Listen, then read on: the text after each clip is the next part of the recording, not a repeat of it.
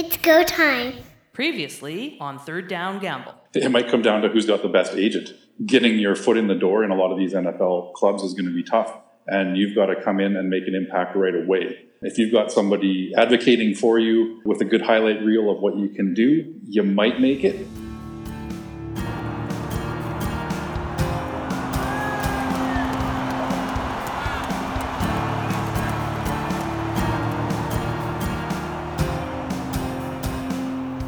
First down. Welcome back, everyone. It's been a month since Pat and I have been together on the podcast, and joining us, he managed to sneak into the room. It's Snack Bites Pete. Heath, how you doing? I'm doing great, Don. Good to see you guys. I haven't seen both of you for a while. Yeah, it's uh, been pretty good to have you help out when you can, and uh, certainly Pat has been going crazy getting uh, his job underway in the fall, so... Uh, not so crazy for me other than finishing up the garden. Lots of canning, lots of uh, jelly jam and all that sort of fun stuff. Yep, and on top of it, uh, we've been busy. Not only are we doing school, lots of things going on in school, as I'm sure you know, but uh, we've decided to do a renovation. So this weekend we were pulling carpets from two rooms and painted uh, two rooms and lots of fun. Ew. Thankfully, we only have to do that every now and then. That's true. That's true. Although you think that with a house, but renovations never cease. You're right. Getting back to the topic at hand, football. I want to chat with you guys and get some takes on, first and foremost, uh, the whole opt-out and uh, signings down in the States of C F L players. Anybody that jumps out at you, I'll start with you, Pat. I was interested to see a couple of quarterbacks go out, and some have been successful. Someone like Streveler, um, you know, a lot of media on how he uh, has done down in the States. They're using him as their second quarterback rather than their third quarterback, which is a bit of a surprise for me, but uh, I'm glad to see him there and doing well. Yeah, and Heath, of course, you're a huge Bombers fan. What does that mean to you to see Streveler do well? It's been really interesting because... You know, it's not like he was an elite quarterback in the C F L. Um, he certainly brought a different skill set to the team, um, a running first kind of guy, and it looks like that's the plan in Arizona. In his first game, he had one carry for three yards and a first down on a third and one, kind of a classic uh, C F L-type quarterback sneak. I know in today's game, he took a couple of snaps. Um, one of them he, he faked and then uh, handed off on a reverse for a first down. So they're going to utilize him for those sorts of things. Is he ever going to be a number one guy in the N F L? I would be very surprised given what we've seen from him and his capabilities. Uh, but I, I know the fans in Winnipeg, I've seen a lot of people that have ordered Streveler jerseys with, for uh, Arizona and really watching his career very closely. We're all excited to see him go down there and succeed and hopefully run over some of those uh, American linebackers and, and D Bs and bust a couple of long ones. He has been kind of, I guess, the bright spot of the signings because he's been probably the most popular, and also he's been the most grateful for his time in the C F L. Yeah, it's going to be interesting to see what kind of highlight packages they put together if he does uh, have a couple of touchdowns in the N F L. I know they were reaching out to the Winnipeg P R guys to get some feedback and some some clips. Um, they threw in some of the Grey Cup parade highlights of him in his jean shorts and mink coat. Um, so I think, you know, if he brings some of that attitude down there, the fans are really going to embrace him. Um, and and uh, hopefully he continues to do what he does best. You bet. He's a he's a special character, isn't he? He's going to be a weapon down there. I think, you know, the running that he does, um, we saw it up here. I think he's just an outstanding runner, and he, he'll put his head down and take the hard knocks and, and do whatever it takes to help his team succeed. So it's good to see him succeed down there as well. It might really give the uh, Cardinals some options, too. Like, they can line him up at tight end in a couple of formations. Uh, you know, of course, the the Wildcat, which was all the rage in the N F L a few years ago, might kind of come back with somebody like him uh, taking snaps. He did play a couple of special teams um, plays as well on some some kick, uh, on some punts and that sort of thing. So a really versatile guy, like you said, great athlete, strong as an ox, and uh, just the type of guy that can get you those short yardages and, and those kinds of plays when you need them. And he's by far, I think, the biggest name that uh, most people identify with, although there have been a couple of other players that have uh, signed in the States. Now, the question is, in my mind, you sign, you come out of camp, do you get roster time on the field, or are you just sort of that extra body because they have expanded to twelve? Uh, are you just going to be sort of hanging around and hoping? Yeah, I think it looks like there's a lot on practice rosters. Uh, Dakota Shepley's one. Uh, Moncrief is another one. Uh, a few guys that we know are very successful C F L players. Given what's going on this year with how long training camps were, how quickly they got things going, injuries are going to be a big part. I know there was some, some pretty big injuries in the N F L this week already, uh, so they might get a crack. One of the interesting articles I read actually was about uh, Lirim Hajrullahu. Uh, he was released by the Rams, but he was their best kicker in camp. Um, and this kind of goes to what we've talked about before with name recognition uh, in the States. They, uh, the Rams kept um, Sam Sloman, who they picked up in the draft this last year. So even though Hajrullahu was the was the way better, more accurate kicker, he's thirty years old, and they went with the twenty-two-year-old that they, they snapped up from a college program. Lirim, to me, never had the super strong leg. And I think, Pat, you and I had discussed that as well, is that he, he his accuracy is unquestioned, but could he hit from fifty plus?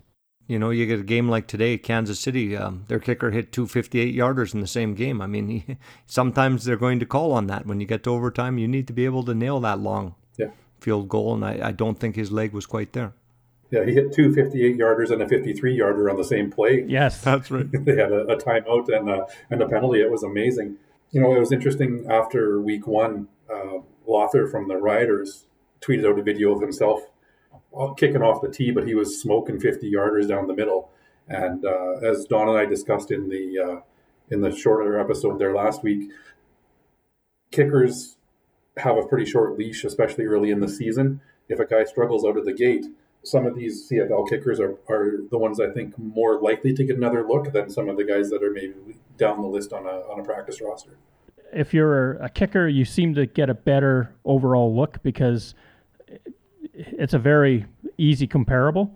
But when you look at linebackers and defensive backs, running backs, quarterbacks, you've got a lot more that you have to assess. Yeah, and I think there's a few guys that, you know, like I said, if, if injuries dictate, Winston Rose is on Cincinnati's practice squad. Uh, Bagleton's on Green Bay's practice squad. There's a few guys that we know up here can do the job. Um, if given the chance down there, I mean, look at um, Chris Matthews in the Super Bowl a couple of years ago that kind of came out of nowhere as far as the uh, the American T V broadcasters uh, knew of him. We all knew him up here as a guy that was a, a pretty...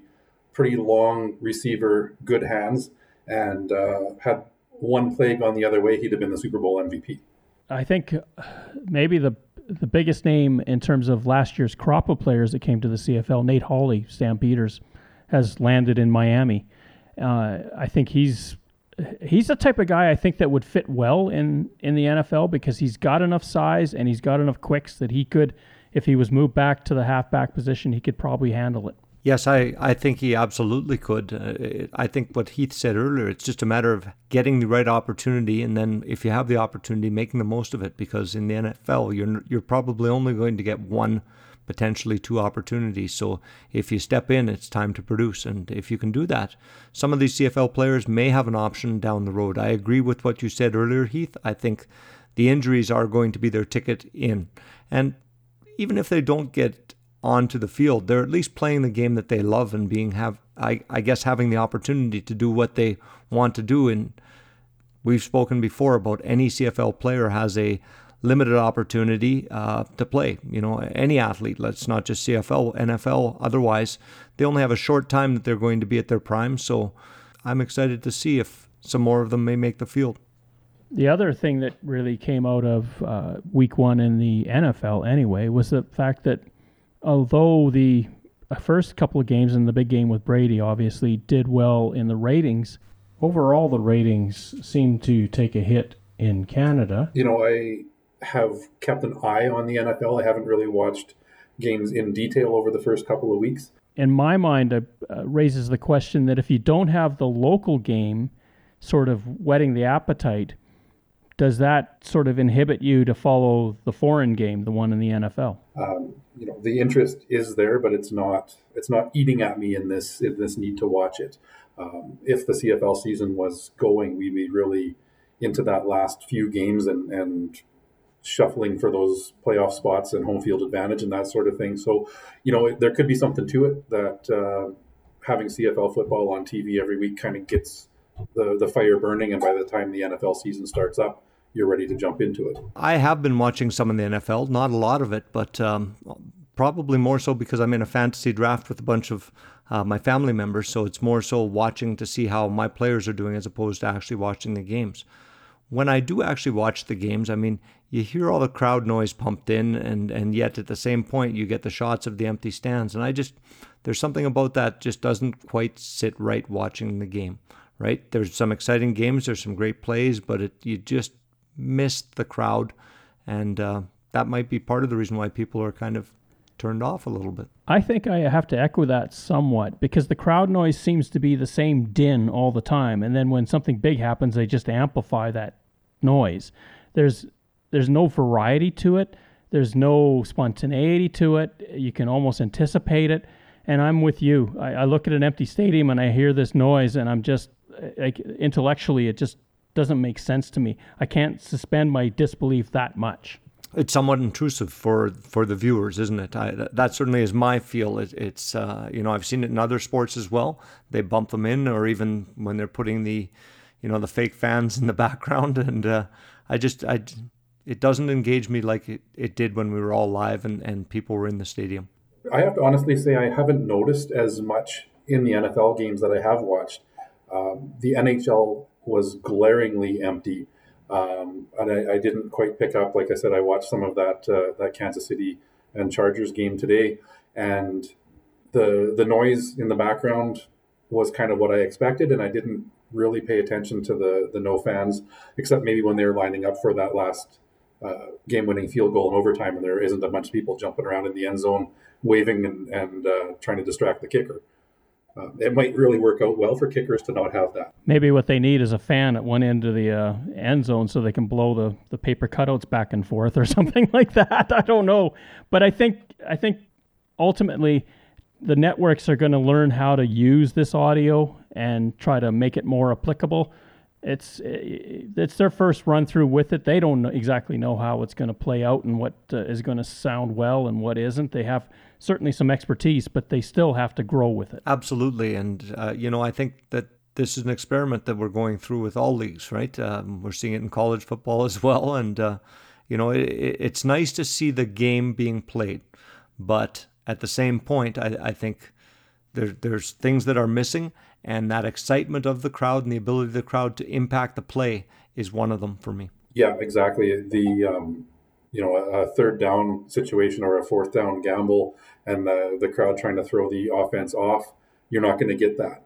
I, I know in all of the sports, as much as they say they tune out the crowds, we've all been to games that have been incredibly loud, and you've got to know that it pumps the players up, either the, you know, whether you're the home team or the opposition. You get fired up when the crowd's into the game. If it's uh, an empty stadium and you can just hear the coaches on the sidelines and not thousands of people jumping up and down and, and shouting and stomping and getting the building shaking, I don't know how you get as fired up for it. I don't think you do get as fired up. And I think also not only are the players necessarily fired up, but I do think it may influence some of the decisions that the uh, referees may make in a game, particularly at this crucial moment, if you have one hundred thousand fans cheering in one direction. Um, you know, we, we like to think that they're objective, and they're going to be as objective as they can, but that, you know, ability to think of where you are and the response may impact a few minor plays and potentially big ones. Yeah, I think you're going to get a more consistent um, officiating job. They are going to actually call it like they see it and not be prone to being influenced by the momentum, by the noise of the crowd. Um, you know, we've we've all been to enough football games to know when a, a full house of fans think that that was pass interference on a play, and all of a sudden a late flag comes out because the the, the uh, official thinks, well, maybe I did miss something, and they throw it. Um, you know, it's going to be a lot more what you actually see is what you call, and, and uh, home field advantage is probably going to be a lot less than it is in a situation where you've got a full stadium of fans. Well, I think Belichick put it best when asked the question, what's it sound like out there? Have you had anything in your experience similar? And he said, practice. Remember, for proper physical distancing, if you're close enough to shake hands, you're too close. The recommended distance in C F L terms is two yards. Don't get a no yards penalty. Make sure you stay back at least two yards to maintain proper physical distancing.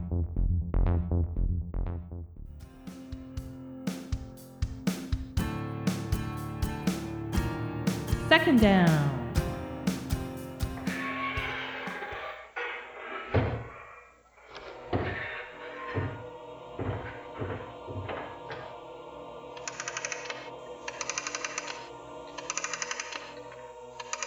Put on your thinking cap and play along with our C F L trivia. It's trivia time. And welcome back to Trivia Time. Woohoo! Pat has some help this week. We are going to enlist Heath to help out. And I guess to be fair to Heath, I have to read out the rules. No use of the Google machine and no wagering. Thanks for coming along. I, I, I'm looking forward to uh, being able to go through this together. Well, as a longtime listener and first-time trivia participant, I'm often yelling answers at you, Pat. So okay. I'll, uh, I'll try to refrain from doing that this time. Sounds good. Here we go. Pat, I'll get you to start with your answer first. Uh, after winning the Grey Cup in nineteen sixty-six, how many would Saskatchewan lose before winning again in nineteen eighty-nine? A, one, B, two, C, four, D, five. So the question was, how many do they lose before they win again? Yes.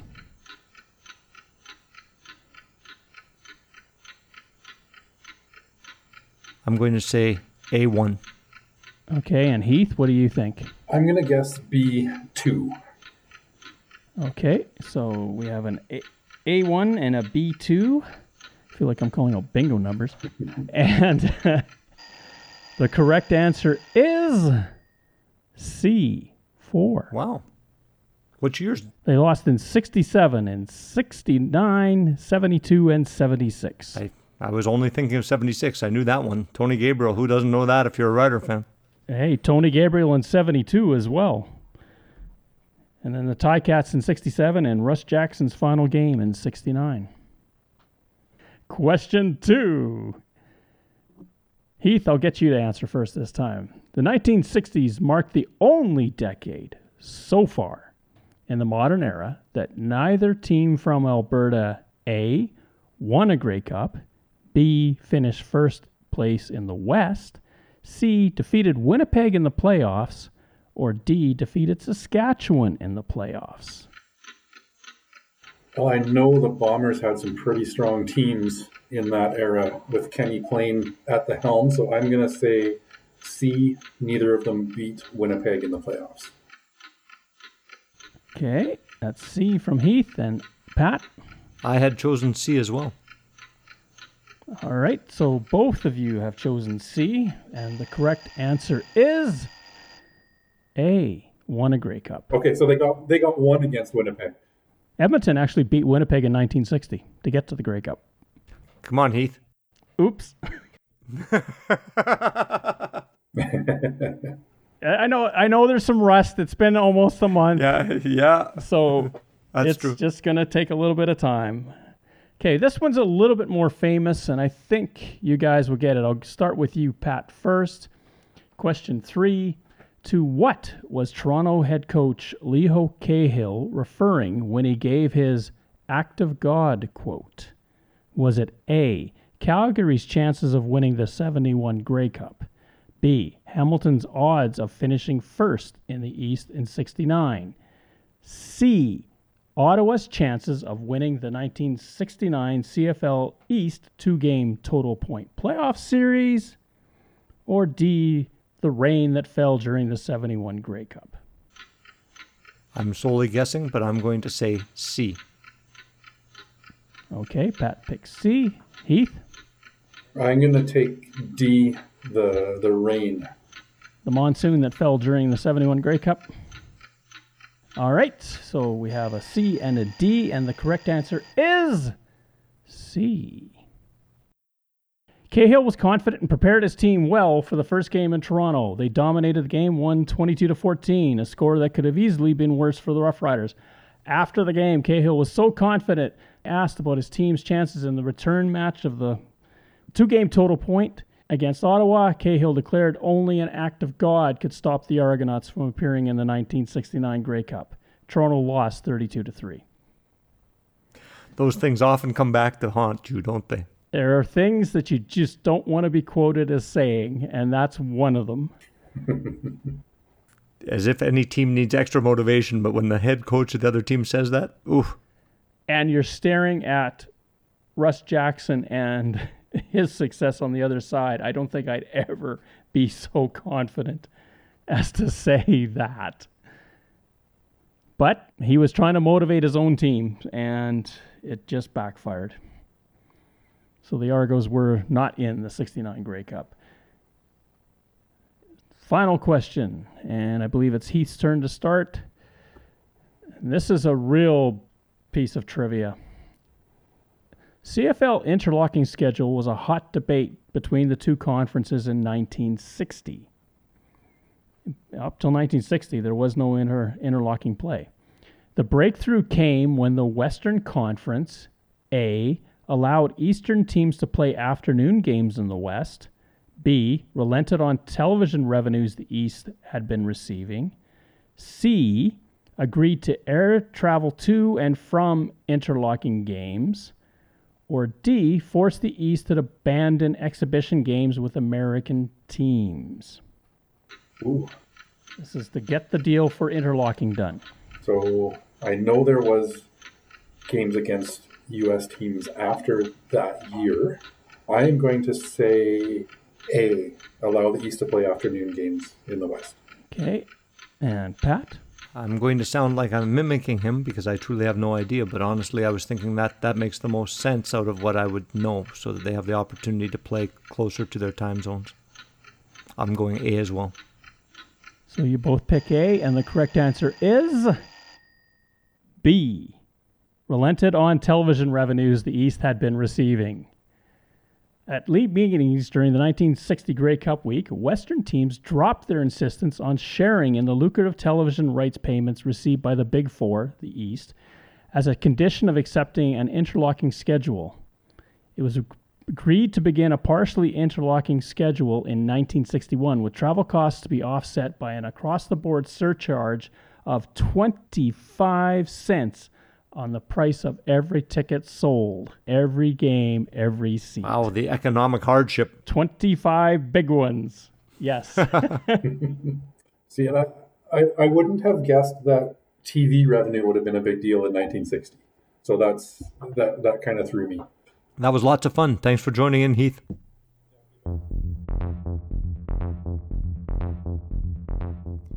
C F L players all wear a face mask for safety. With covid nineteen on our field, we also need to wear our masks to keep everyone safe. Do your part. Be a team player.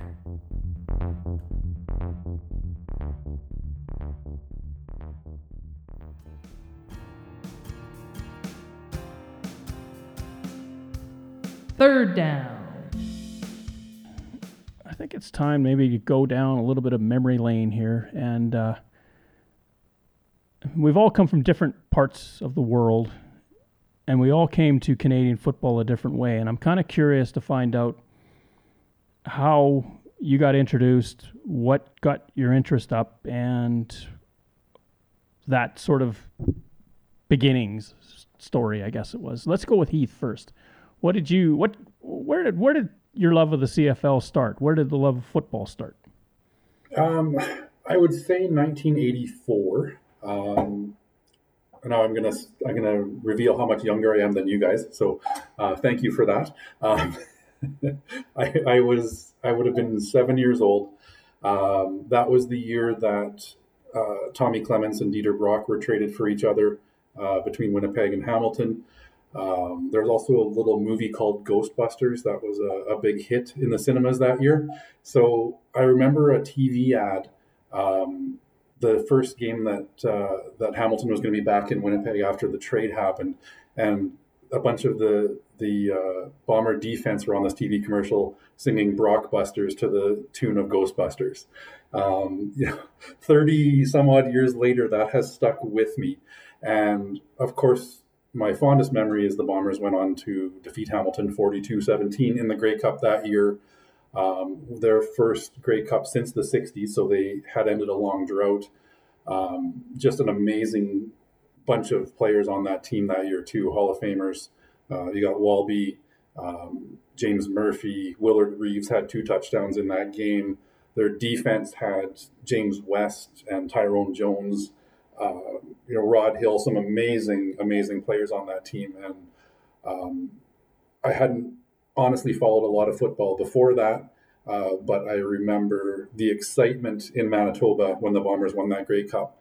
And um, like I said, I, I was in probably second grade, and I remember going to school on that Monday and, and talking about the game and, and how excited we all were that the Bombers won the Cup. Was there anyone in the household that was really a football fan, or did it... just that momentous season really get you going?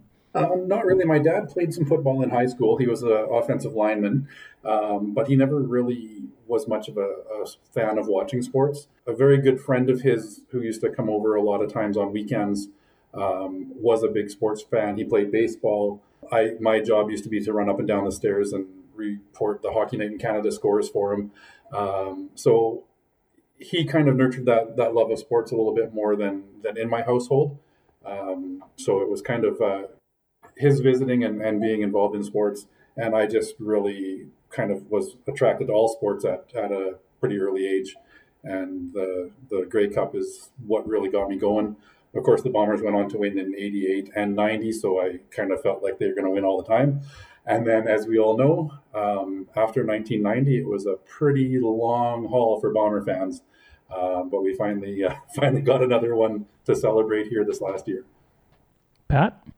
You know, my, my first memory of watching the C F L was probably back in seventy-six. We were at my uncle's watching the Grey Cup, and uh, that was a tough one to watch. I remember how excited people got about it, but But my household, we grew up with football. My dad uh, had played both Hilltops and Huskies and then went on to coach both Hilltops and Huskies. So, I mean, the T V was always on, but that's really what started to pique my interest when when the Riders were in a big game and everyone was so excited. So, again, at that time, I was eight years old.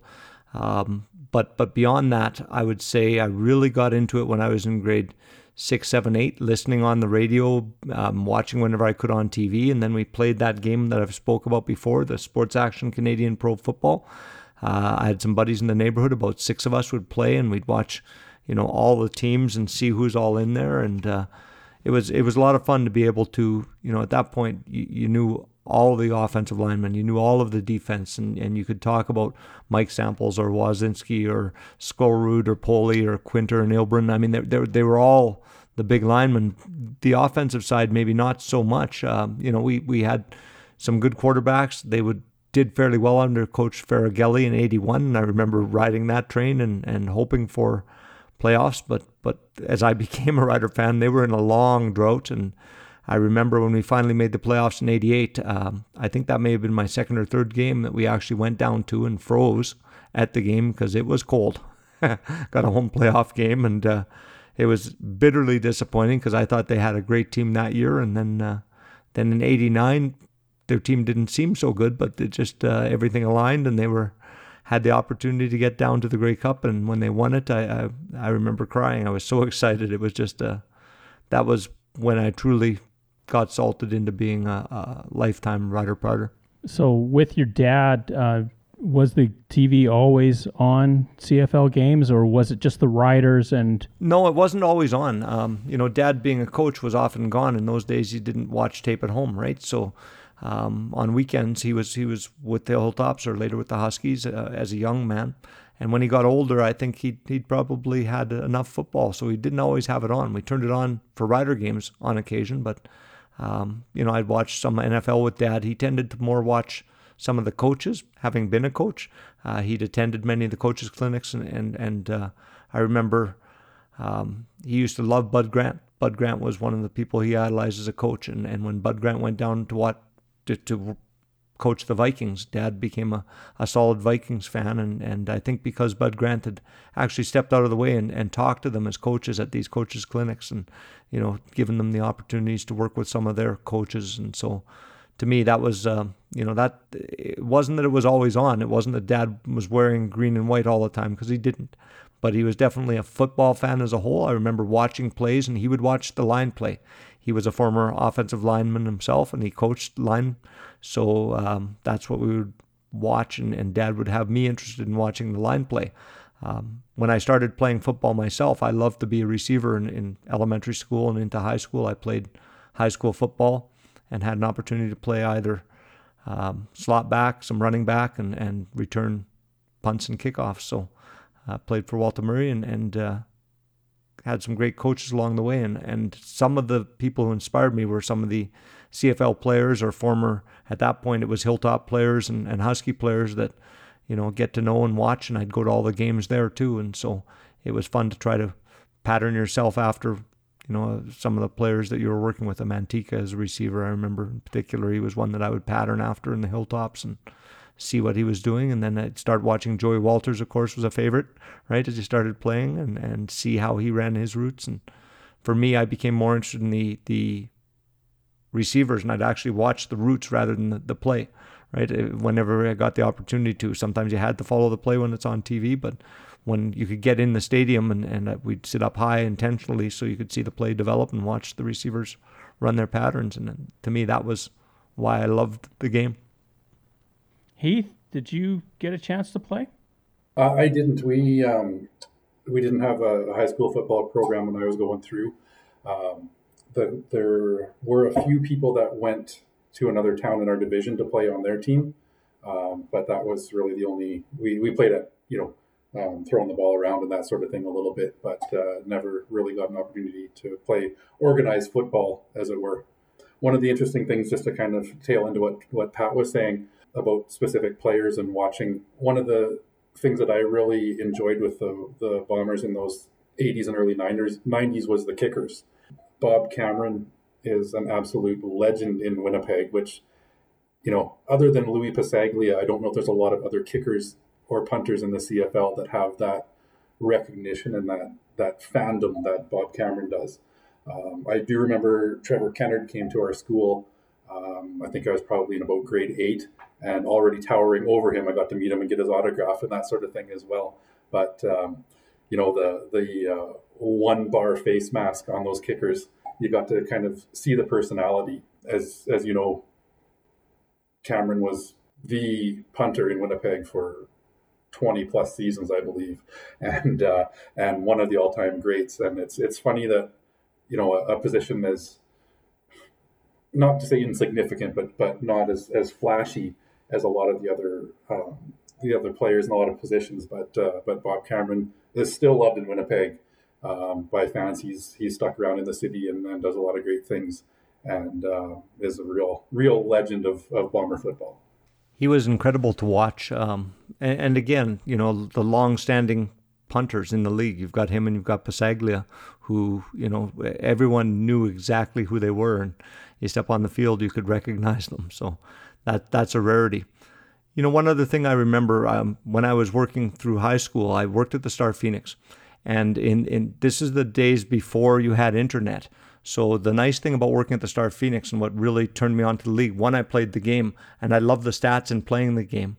But being in the Star Phoenix, when I was on breaks, I could go into the newsroom and I could pick up every newspaper from across Canada and look through what the writers were writing about, you know, the Ottawa team, the Montreal team. And it was, for, for someone who loved the C F L to be able to do that, it was thrilling. I just could read everything. And, and you know, now you can do that on the internet. But at that point, you didn't have that opportunity. The blackout. Heath, did it reach as far as your farm? Um, I kind of think it didn't. Um, we were about oh, almost a two-hour drive from Winnipeg, I guess. So um, I think we got a lot of games because we were in that Western Manitoba T V region. Um, there was probably a cutoff somewhere around Portage of the Prairie uh, that they would black out. So I did get the opportunity to see a lot of them on T V. Um, the ones that I didn't, um, C J O B Radio in Winnipeg, little shout out to the hometown station. Bob Irving is the voice of the Bombers and has been for forty plus years and uh, just one of the best in the game. So um, even now, actually, uh, now that I'm in, in Saskatchewan, sometimes I'll put a Bomber game on the on the radio or on the listen to it on my phone as opposed to watching it on T V, just so I can hear Knuckles call a game. Um, it's it's uh, nostalgic in a way, and uh, he has a, a way of, of calling the games that just really brings me back to my roots of starting out as a C F L fan. Um, and it's a, a great way to, to spend a couple hours listening to a game. Home dates, you unless you manage to drive the from where I was four hours to get to a game, and I wasn't old enough to drive, uh, you had no choice but to catch the game on radio. And I remember uh, a lot of times I'd be out on the field, we'd be in harvest, and I'd have a little transistor radio with me, and that's how I would listen to the game. Yeah, I, I remember transistor radios, but if I'm not mistaken, you were up in the uh, Northwest Zone. You never drove up to Maidstone? Because I know as a, as a, in high school, when we couldn't get to the games and couldn't afford to, we actually drove up to Maidstone and would sometimes get a hotel room so that we could catch the Alberta T V where the blackout wasn't there. So um, I thought, Don, maybe you're, you were fairly close to there. Did you ever do that? What I managed to do was convince my dad to get a second antenna and point it towards Lloydminster, and then we could, on good days, which are most of the time, get the Lloydminster feed, and they were not in the blackout. So that's when I finally started to to watch uh, Rough Rider home games. The uh, the other thing that would happen, I don't know if you remember this, but the blackout games were often replayed the next Sunday morning. And in our family, church was fairly important, and somehow, some way, I don't know what kind of uh, forceful argument I presented, I managed or talked my parents into allowing me to watch the replay on Sunday morning, and they trusted me. I was, I don't know how old I was when this started, but but of course, being on a farm, yeah, they knew what I was going to do. It was all good. So, and I really appreciated them doing that. So when did you become a fan, Don? I think it was the moment I realized that I lived in Saskatchewan, and that was Saskatchewan was a team that played, and that just convinced me, okay, I've got to watch the Canadian Football League because that has my province, my my home playing in it. There was no other league that I could find as a little kid. Baseball didn't have it. Hockey didn't have it. So I, I remember, and boy, I'm dating myself, but I remember the nineteen sixty-nine Grey Cup, and Saskatchewan played Ottawa in that game. And that was the first time that I remember watching any C F L game. Now, it was black and white. We only had one television station, so if it was on the other network, we never would have seen it. But that was my first memory. And it's awesome. With Winnipeg, of course, it's the city name. Did that ever matter? You know, it did. I switching to N H L, I actually grew up as an Oilers fan. You know, in the in the heyday of, of Gretzky and Messier and Curry, and the list goes on and on. Winnipeg wasn't a destination that we went to often. It might as well have been the moon as a as a farm kid growing up in the eighties. So it didn't really connect to me that it was in my province or that close. Um, like I said, until I kind of got into that eighty-four Grey Cup games. Once I did, though, they were they were definitely my team and have been ever since. But yeah, you're right. It was it, there was certainly a bit of a disconnect there, being that it was the the Winnipeg team and not the not the Manitoba team. Interesting sidebar to that is I know a lot of people that live in the very western part of Manitoba that actually grew up as Rider fans. They're pretty much equidistant between Regina and Winnipeg. You know, it, it would make more sense to go into Regina for some of those big city shopping trips and things like that.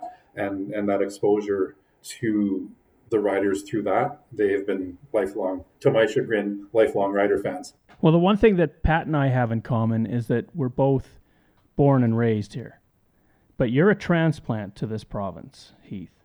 And has there been any pangs or any pressure to say, hey, shed the blue and gold, you've got to be cheering for green and white? Oh, the pressure, the outside pressure is amazing. I get it at work. I get it, you know, visiting friends. I always kind of told them, though, that, uh, well, especially when they were in the Grey Cup drought, I said, the year that I stop cheering for the Bombers, they're going to turn around and win a Grey Cup, and I will feel awful. Uh, so, I, you know, I said, I've lived through this many years. I can't give up on them now. Now that they've won a Grey Cup again, it even has further cemented me as a fan. It's always, uh, I had a couple of people at work bugging me about why I don't, uh, why I haven't switched allegiances to the Riders. And I, I said to them, I'm like, so you're telling me that if you moved to Calgary, you'd become a Stampeders fan? And, and, and the look on their face that I would actually question their allegiance to the Riders got the wheels turning, and they understood where I came from a bit more. That's an excellent point, because that's uh, that's not the case. You know, when when you go to Calgary as a Rider fan, it's a sea of red and green. All our Saskatchewan transplants of the nineteen nineties, uh, they're still Rider fans, and they bring their kids up, you know. And in many households, I think that's the tradition, right? Mom and dad cheer for the team, so the next generation also does, because certainly that's what's happened in my household. We have two girls, and, uh, you know, started taking them to Rider games as soon as we could, and uh, they've grown up to be strong Rider priders. And in our family, us boys, we all love the C F L, but we all seem to cheer for a different team. For whatever reason, I don't know. I have managed to flip my eleven-year-old nephew as well. He's born and raised in Saskatchewan, but both of his parents are transplants as well. So um, although they've kind of adopted the Riders as their team, I think he's a bit of a nonconformist in the household. And he's the, the youngest of three children, so he needs to uh, to stand out and rebel, I guess, in, in his own way. So he's come on board with me in uh, in being a Bomber fan. So at least I had somebody to share in the celebration of the Grey Cup last year. Well, that's good, but I think that's sacrilegious to try to convert people to teams when they're not in the province, Heath. I, I don't know how you live with yourself. Well, there was the uh, the Buzz and Boomer mascot dolls that he got when he was a newborn. I I, I planted the seed early. It just took uh, took eleven years to finally get him there, but but I got him. So, what about your first opportunity to go to a game? Do you guys remember the first game that you saw live, or anything about it, or uh, or kind of what age you were when that happened? My very first time, I went because a couple of friends of mine from university, they had enough of me talking football, so they said, "Let's go to a game." Then we went from the museum the year later. I worked at in North Battleford, the W D M, Labor Day. I think it was Boyd caught about a hundred-yard pass that day for Winnipeg, and they beat the Riders eighteen to ten. And it wasn't until I got more established in Saskatoon that I, uh, an hour and a half was cut off my drive, and I could actually get to more and more games. In nineteen eighty-seven, I finally ponied up the dough and got my season tickets. For me, it was uh, in in high school. I mean, as a, as a player, you loved to watch the games, and uh, I remember going to a few games. We went once as a team when we were playing, they called it the Pizza Bowl at that point, I guess an all-star game, and they, they gave us some tickets and got a chance to watch. But uh, my friends and I, whenever we could, if someone could get a car, because it was always having to borrow the car and if parents needed it, but if someone could get a car on, on game day and we could get down to Regina, we, we tried doing that when we were in grade eleven and twelve. And, you know, I, I can't say one game in particular stands out, but certainly, as you two spoke to last week, when, when you get the opportunity to go and see the Labor Day game, that atmosphere hooked me big time to being in the stadium. Yeah, for me, I think I was about nineteen or twenty. Um, I would have been ninety-seven. It was the the season kickoff game was in Winnipeg that year, and it was it was on July first. It was a Canada Day celebration. Um, I was working north of Winnipeg, and I, uh, a couple of my coworkers were also diehard Bomber fans, and we drove down, and it was against Montreal. Uh, Dave Ritchie was the coach of the Alouettes, and Katie Williams had just gone to Montreal that year, formerly playing with Winnipeg, and we were right behind the Owls bench, and unfortunately for us, that was the Jeff Reinbold era. So you can imagine the outcome of the game didn't go our way. Um, I remember Katie Williams turning around and taunting us in the stands, you know, us yelling back, and, and probably not our finest moment. What really stands out to me of, of the, those first few games I went to was it was also early in Milt Stiegel's career.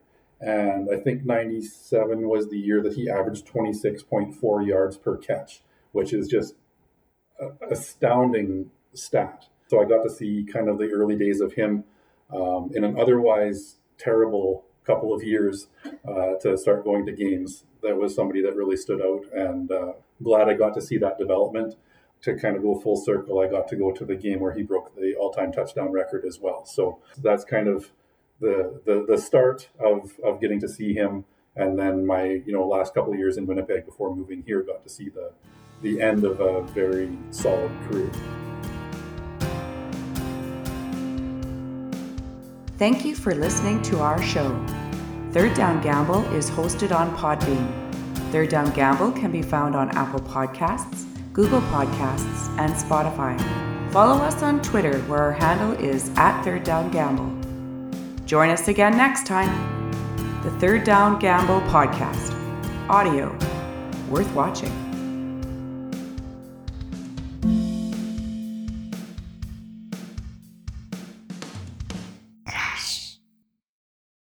For one hundred seven years, every Grey Cup moment has included you, the fan. This is your league. Through fog and rain, in tragedy and triumph, you are the foundation of this league. Now take your place in history. Etch your name on the Grey Cup fan base. Become a part of the Grey Cup's legacy. Add your name and raise the cup.